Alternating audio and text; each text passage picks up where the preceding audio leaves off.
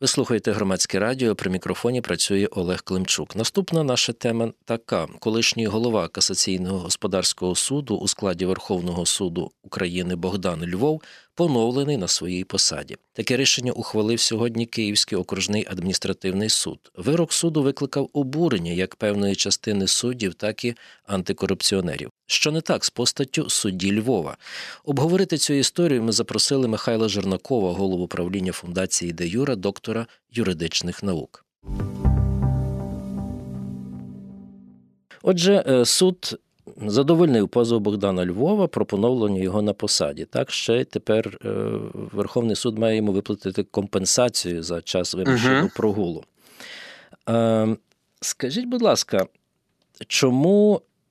Можливо, не всі наші слухачі і слухачки розуміють, чому такий скандал е, виникає довкола цієї постаті, довкола поновлення е, пана Львова на його посаді. Можете нам коротко, якби перед історією розповісти? Дуже просто Богдан Львов, громадянин Російської Федерації, і зараз, за рішенням цього суду, яке виконується до речі, негайно, він е, буде поновлений і буде ухвалювати рішення і далі іменем України. Ця особа стала суддею Верховного суду ще під час проваленої фактично судової реформи попереднім президентом, попереднім урядом е, в 16-18 роках тоді створювали Верховний суд з нуля.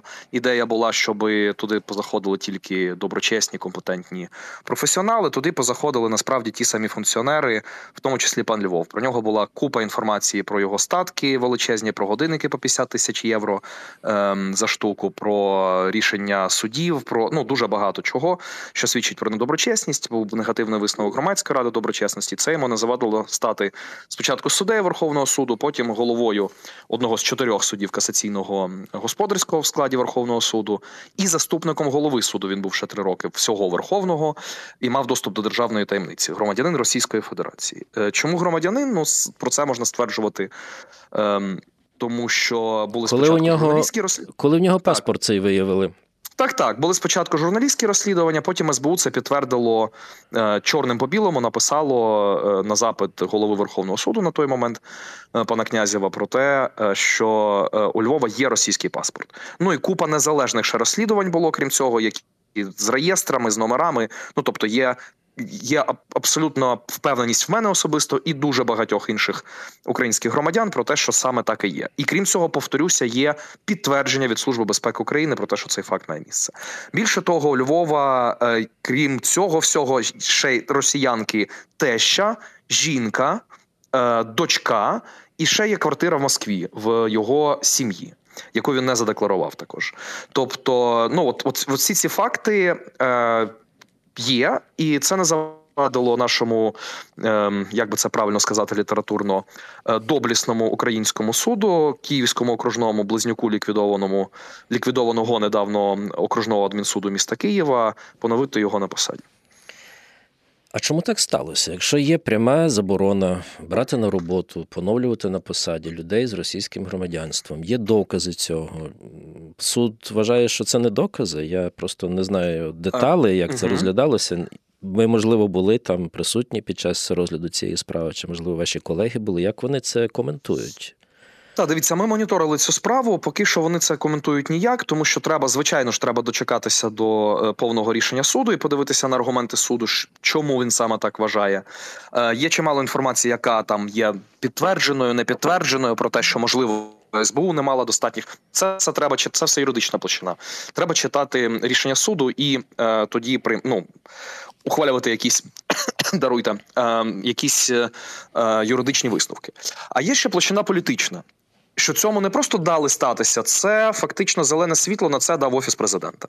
Тому що просто якщо подивитися на заяви, ну дивіться, якби офісу президента це було як якщо взяти до уваги чи вважати, що сценарій є такий, який прямо вийшов з під контролю, і українська держава все робила для того, щоб цього не сталося, а воно сталося. Що це виключно цехова солідарність суддівська між собою, uh-huh. то ми би напевно почули якусь заяву від е, ну від лідера держави чи від уповноважених осіб, принаймні офісу. Ну я я поки що її не бачив. Більше того, поки ця вся історія розгорталася, була петиція до президента про позбавлення українського громадянства Львова, е, нашої захисниці Аліни Михайлової, яка дуже швидко набрала, мені здається, в рекордні строки на той момент 25 тисяч е, голосів. Вона проігнорована фактично була. Рік комісія з громадянства при президенті щось там щось там робила відписки, якісь підписувала. СБУ також нічого. То як ну представляли СБУ і Верховний суд, це в суді і в публічній площині також не витримує жодної критики. І е, крім того, всього, голова Верховного суду чинний пан Станіслав Кравченко, також до речі, з негативним висновком громадської ради доброчесності. Е, прямо сказав вчора в інтерв'ю про те, що це була приватна ініціатива пана князєва звільнити пана Львова з е, посади голови, ну фактично виключити зі штату, що й оскаржувалося, і ніяк не пов'язано е, з наявністю чи відсутністю російського громадянства. Розумієте? Тобто, фактично, вся держава в особі, як мінімум, СБУ Верховного суду і офісу президента, як мінімум, дала цьому статися. А ну є також ознаки того, які вказують на те, що це фактично рішення було узгоджено з найвищими офісами в державі. Ну, дозвольте таке запитання: а чим цей суддя такий цінний і суддівській системі, і офісу президента, якщо кажуть, ці ниточки ведуть туди, і там знали, ну можна сказати, погоджувалися з тим, що його повернуть на роботу. А оце якраз запитання, напевно, що в першу чергу до офісу президента. Нагадаю, там е, працюють і займаються реформами судів і органами правопорядку. Відповідно, два партнери пана Портнова, чи принаймні колишні партнери пана Портнова, е, пан Смірнов і пан Татаров. Ем, це питання до них, це питання до СБУ, і це питання власне до Верховного суду. Моє припущення це те, що пан Львов дуже зручний. Е, тому що з ним дуже зручно домовлятися політичній владі про будь-що, і дуже зручно таких суддів тримати на гачку, тому що ну сьогодні, е, сьогодні, скажімо так, тебе поновили, і ми нічого не кажемо. а Завтра ми можемо апеляцію подати, і касацію, і там щось іще зробити. А він натомість може там. А він може ухвалити правильне рішення, умовно кажучи. Так, більше того, зараз е, да, зараз у е, Верховному суді складається ситуація, тобто там там відбувається е, все там ну, все дуже погано. Якщо трясе тобто, Верховний суд трясе в ці роки. Не так. то, що трясе, там там вже там вже все котиться просто максимально вниз, наскільки це можливо. Якщо раніше вони ще робили якийсь вигляд того, що ця невеличка частина прогресивних суддів Верховного суду, вона там щось ем, до неї прислухаються і і, і щось там кудись ідуть, то зараз Верховний суд абсолютно чітко сказав всім, і це видно, і по е, е, Хабарю Князєва, і по тому, кого вибрали наступного е, наступником після Князєва, і по тому, кого зараз делегують в Велику Палату Верховного суду, також суддів, виключно з негативним висновком громадської ради доброчесності з висновками. Тобто, там ну, фактично цим на сьогодні Верховний суд втратив будь-які ознаки е, останні вже легітимності, і це свідчення того, що треба терміново е, проводити там ще одну реформу, що до речі, вимагають також наші іноземні партнери, і ЄС, і США, і інші. А як ця реформа має відбуватися? Е, перш ніж ви е, будете відповідати, я нагадаю, uh з ким ми спілкуємося у прямому етері. Це Михайло Жернаков, голова правління фундації Де Юре, доктор юридичних наук, і обговорюємо цей випадок з поновленням на посаді у складі Верховного суду, як члена Верховного суду Богдана Львова, громадянина Російської Федерації, як стверджують документи Служби безпеки України і розслідувачі, журналісти-розслідувачі. Е, про те, що ось. Е, ми тепер бачимо, що суд треба реформувати. А, а так, як хто його хто його може розпустити? Якщо зупинити цей суд, хто замінить його на той час, поки його будуть реформувати? Як це відбувається? Поясніть, будь ласка. Дивіться, про розпустити мову ну ніхто не веде, тому що е, мова йде зараз про даруйте е, усунення корупційних ризиків. Це офіційно називається в документі в звіті про розширення Європейського союзу. Це те, що ми маємо зробити. Е, ну фактично, це завдання, яке нам дав Євросоюз для того, щоб продовжувати рух до ЄС, для того, щоб стати ну колись членом. От е, причому сунути корупційні ризики шляхом аналізу декларації доброчесності, декларації майнових і так далі. І так далі. Не будемо зараз заглиблюватися в деталі. Є механізми на сьогодні. Е, і декларації ці доброчесності, які судді вже заповнюють з 2016 року, і е, інші механізми, за допомогою яких можна ці речі робити. Тому першочерговим є прийняття закону спеціального, який він буде точковим. Він просто має визначити деякі параметри цього процесу. Але обов'язково до цього має бути залучені представники е, громадськості, представники незалежні міжнародні експерти, що є нормальною практикою вже. А закон, я перепрошую, доборів. закон, mm-hmm. закон як би міг звучати? На що він мав би бути спрямований? Е, на на уточнення механізму чи на встановлення, точніше, деталей механізму, як ця перевірка має проходити. В принципі, на сьогодні нічого, нічого не дозволяє, не забороняє точніше, даруйте е, навіть чинні вищі кваліфікаційні комісії суддів. Це орган, який недавно був реформований, перезавантажений, перевірити декларації доброчесності всіх суддів Верховного суду, і там чимало цікавого можна знайти. І на підставі цього, фактично, е, якщо суддя не відповідає, чи суддя збрехав або збрехала в декларації доброчесності, можна почистити їхні лави, так абсолютно правильно ухвалювати відповідні рішення. От, тобто, цей закон закон мав мав би визначити, але але ну тобто там є деякі нюанси. Ще раз не хочу заглиблюватися. І щодо участі незалежних міжнародних експертів, на що я впевнений, будуть звертати увагу наші міжнародні партнери, е, тому що вони ну вони просто не повірять е, в те, що це їх намагали їх один раз фактично вже дуже сильно е, надурили. Давайте так скажемо, провівши оцю реформу в лапках Верховного суду в 16-18 роках, і вони в це повірили. І тепер вони бачать наслідки цього всього. Тому ну на сьогодні я думаю, що вони в першу чергу будуть на наполягати на тому, щоб до цього були долучені, причому не не на, на якихось справах, а, а справам вирішального голосу, е, незалежні міжнародні експерти. Е, також питання процедури, питання строків, питання юридичних наслідків. Тобто, це все треба владнати, владнати терміново, тому що, вибачте, мати суд, в якому у нас один із топів і е, заїхав туди назад на білому коні, фактично росіянин, інші корупціонери в великій палаті люди з негативними висновками громадської ради доброчесності, недоброчесні судді. Ну тобто, ми ми не можемо собі це питання національної безпеки, це питання виживання країни, навіть а не якихось там, навіть не ем, міжнародних зобов'язань і допомоги, які також критично важливі на сьогодні. Пане Михайле, а як бути при реформуванні, коли от з одного боку є політична воля, допустимо, є політична воля, бо поки що ми так спостерігаємо, вона не надто присутня в реформуванні Верховного суду, так? А з іншого боку, е, там нам допомагають це робити міжнародні експерти. Москва каже: так ви ж не, не можете самі нічого зробити. Ви, якби країна з зовнішнім управлінням. Де тут знайти ту золоту середину, щоб, скажімо, ну там чи Європейський Союз, чи американці дуже проста золота середина так. не озиратися на те, що скаже Москва. І не треба шукати середину між е, цивілізованим світом і варварською, абсолютно е, людожерською країною, яка на нас е, нападає і напала, і вбиває наших громадян кожен день. От дуже простий рецепт: робити те, що треба робити. І не озиратися при цьому на Москву. Чи є приклади інших європейських країн, які пройшли такий тяжкий шлях реформування судової системи, як зараз проходить Україна? Абсолютно, можна подивитися, наприклад, Словаччини, яка, до речі, і далі проходить там не все так просто з судовою системою. Можна подивитися на приклад Боснії і Герцеговини, яка отримала разом з нами е, рішення про відкриття е, перемовин про вступ. Причому, але за умов, тобто ми трохи далі них уже пішли. Попри те, що їхня е, їх і процес триває набагато довше.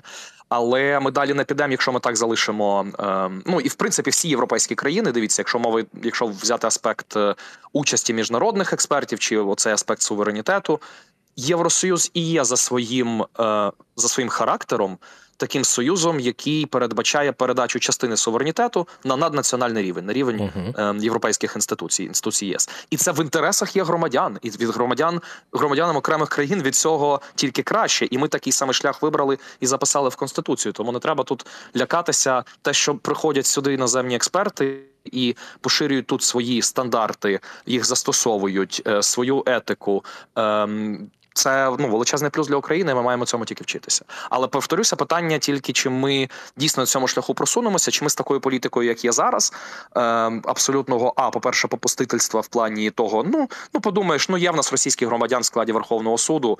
Ну подумаєш, ну є в нас корупціонери в складі Верховного суду. Чи ми в принципі просунемося далі, хоч на крок, тому що це питання для наших партнерів принципове. Е, але це також принципове питання нашої національної безпеки. Тому куди не вибачте, куди не плюнь, і з точки зору безпосередньо безпеки всередині країни, і з точки зору руху до ЄС, і з точки зору перемоги, допомоги наших європейських партнерів, без якої нам ну ну ну дуже складно буде щось зробити на полі бою, і так далі. Це все речі дуже важливі. Як ви вважаєте, чи будуть апеляції щодо рішення Київського цього суду з поновлення? Ну це Львова? це потрібно запитати Верховний суд. Е, очевидно, ем, ну давайте так, не очевидно, тому що ще раз те, як якщо голова Верховного суду за день до цього рішення виходить і каже: Та це була ініціатива пана князєва, попереднього голови, якого там на хабарі схопили. Хоча, попри те, що його схопили потім на хабарі, це було абсолютно правильне рішення в межах конституції, бо не може бути суддею ем, за українською конституцією людина, яка має інше громадянство. Це прямо в конституції написано. Так, от, але він виходить і фактично вписується за Львова за день до, до ухвалення рішення і каже: Та е, розумієте, це була ініціатива одної людини. Я не знаю, чи Верховний суд зараз буде подавати апеляцію. Це треба запитати в пана Кравченка і Верховного суду, чи їх можливо влаштовує абсолютно те, що на посаді в них буде громадянин країни-агресора. Ну з публікацій, які зараз є в інтернеті, я бачу, що журналісти зверталися до Верховного суду з подібним, ну з таким запитанням, чи будуть вони апелювати, угу. але відповіді не отримали. А чи може скажіть, будь ласка, пане Михайле, а може подавати апеляцію Служба безпеки України? А, Дивіться, я не готовий зараз сказати, чи служба мені здається, служба безпеки як мінімум є От я не готовий стосовно їхнього процесуального статусу сказати. Е, Як мінімум, вони мали би відігравати тут важливу роль, бо ну на, ну, на основі по суті, їхньої я можливо чогось не розумію. було прийнято рішення. Так, Так, але їм дали ляпас. Ну власне, тому е, дивіться. Безпосередньо не я займаюся моніторингом цієї справи і не готовий вам сказати про процесуальний статус служби, але я думаю, що варто їх запитати, які в принципі яка їхня ем, яка їхня позиція, чи вони чи вони щось збираються, чи не збираються подавати. І ще таке запитання: ось е, після цього рішення про поновлення він е, вже має що повертатися до роботи, які там правила. Його поновлюють на посаді, підля... виплачують цю компенсацію, так, поки немає апеляції. Абсолютно правильно. Угу. Абсолютно правильно. Тобто, е, дивіться, особливість рішень про поновлення на публічній службі в адміністративному процесі е, така, що воно е, хоч воно. Приводиться до виконання безпосередньо перед навіть рішенням апеляції, безпосередньо після ухвалення рішення судом першої інстанції. Тобто апеляцію подавати можна, але рішення виконуватися буде вже. Тобто від сьогодні, фактично від сьогодні ранку, він є на сьогодні суддею Верховного суду знову. Ну далі юриди, питання юридичного якогось там оформлення, це це вже питання техніки, але е, юридично він ну він далі має цей статус, і та звичайно йому десь біля трьох мільйонів гривень, мені здається, маємо виплатити е, компенсації за час так званого вимушеного прогулу. А чи може він розглядати справи? Звичайно, він вже є суддею Верховного суду. Більше того, тобто, крім розглядати справу, він буде однозначно впливати на політику всередині Верховного суду, бо він до того був один одним із, скажімо так, топів е, Верховному суді. Ну і буде продовжувати ним бути. І таке ще запитання. Дозвольте, ми е, почали трохи говорити про чергове реформування, чергове реформування Верховного суду. А скільки має Україна часу для цього? Ось нам вже відкрили зелене світло, так, початок переговорів щодо членства в Європейському Союзі. Там є якийсь е, календар, що от до такого-то числа, до такого-то року, щоб вже не було у нас запитань до Верховного суду. Не знаєте? Дивіться, фактично в звіті про розширення, е, ну тобто є, є низка міжнародних договорів, зобов'язань і документів, яким Україна має слідувати. Звіт про розширення один із них, де згадана прямо оця е, реформа Верховного суду. Там чітких строків не вказано, але наступний звіт про розширення буде наступного року восени, тобто цього вже року восени даруйте в жовтні, е, плюс-мінус. І е, якщо ми нічого не зробимо за цей час, то це ну явним буде величезним мінусом нам е, і е, це якось ну, може можна, вплинути можна на фінансову допомогу. Е, звичайно, може вплинути на фінансову допомогу, тому що є ще така річ, як е, про. Як програма допомоги Україні на 50 мільярдів від Європейського союзу, яка також прив'язана до цього документа. Рішення про про яке ще не ухвалено. Ви пам'ятаєте е, на саміті в грудні ем, слава Богу, відкрили перемовини, але не, вдалося домовитися остаточно щодо цієї програми. Але от в січні, десь ось ось скоро мають бути стосовно цього новини. Е, далі є вимога наших американських партнерів, де теж те саме чітко написано чорним по білому, і там уже строки вказані. Якщо я не помиляюся, це строк 12 місяців там вказаний щодо Верховного суду, але е, теж також фактично річний. Але ми тут маємо з вами більше. Ну тобто, тут настільки мова йде про допомогу і про що теж критично важливо для нас, е, наших міжнародних партнерів. Тут мова йде безпосередньо ну про те, чи ми є, чи ми в принципі існуємо як держава, і чи ми собі даємо ради, чи нам в принципі і далі тут заправляють і вирішують за нас Портнов чи інші московські е, воші. І тому е, оце, оцей, оцей. М- Приклад, оцей прецедент він дуже небезпечним, тому що на фактично на сьогодні ну правова позиція фактично Львова будується на тому, що а не вам не підтвердили з наскільки нам відомо, знову ж таки, вам не підтвердили з Російської Федерації, що точно я маю паспорт. А це означає, що я паспорта не маю. Ви не довели цього. Так, вибачте, нам Російська Федерація по жодному е, своєму агенту очевидно не підтвердить нічого, як мінімум, тому що в нас розірвані дипломатичні стосунки. І цей прецедент фактично говорить про те, що будь-хто хто по кому немає відповіді однозначно із органів влади Російської Федерації, що паспорт є, може піти в Київський окружний адмінсуд і поновитися на посаді будь-якій, хоч судді Верховного суду, хоч е, будь-які інші.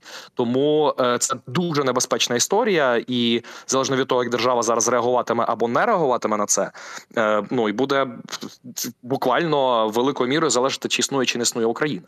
Тому повторюся, міжнародні зобов'язання, міжнародна допомога це вкрай важливо, але вкрай важливо також просто не віддати зараз зараз е, москалям безпосередньо всередині України українську державу у вигляді українських інституцій.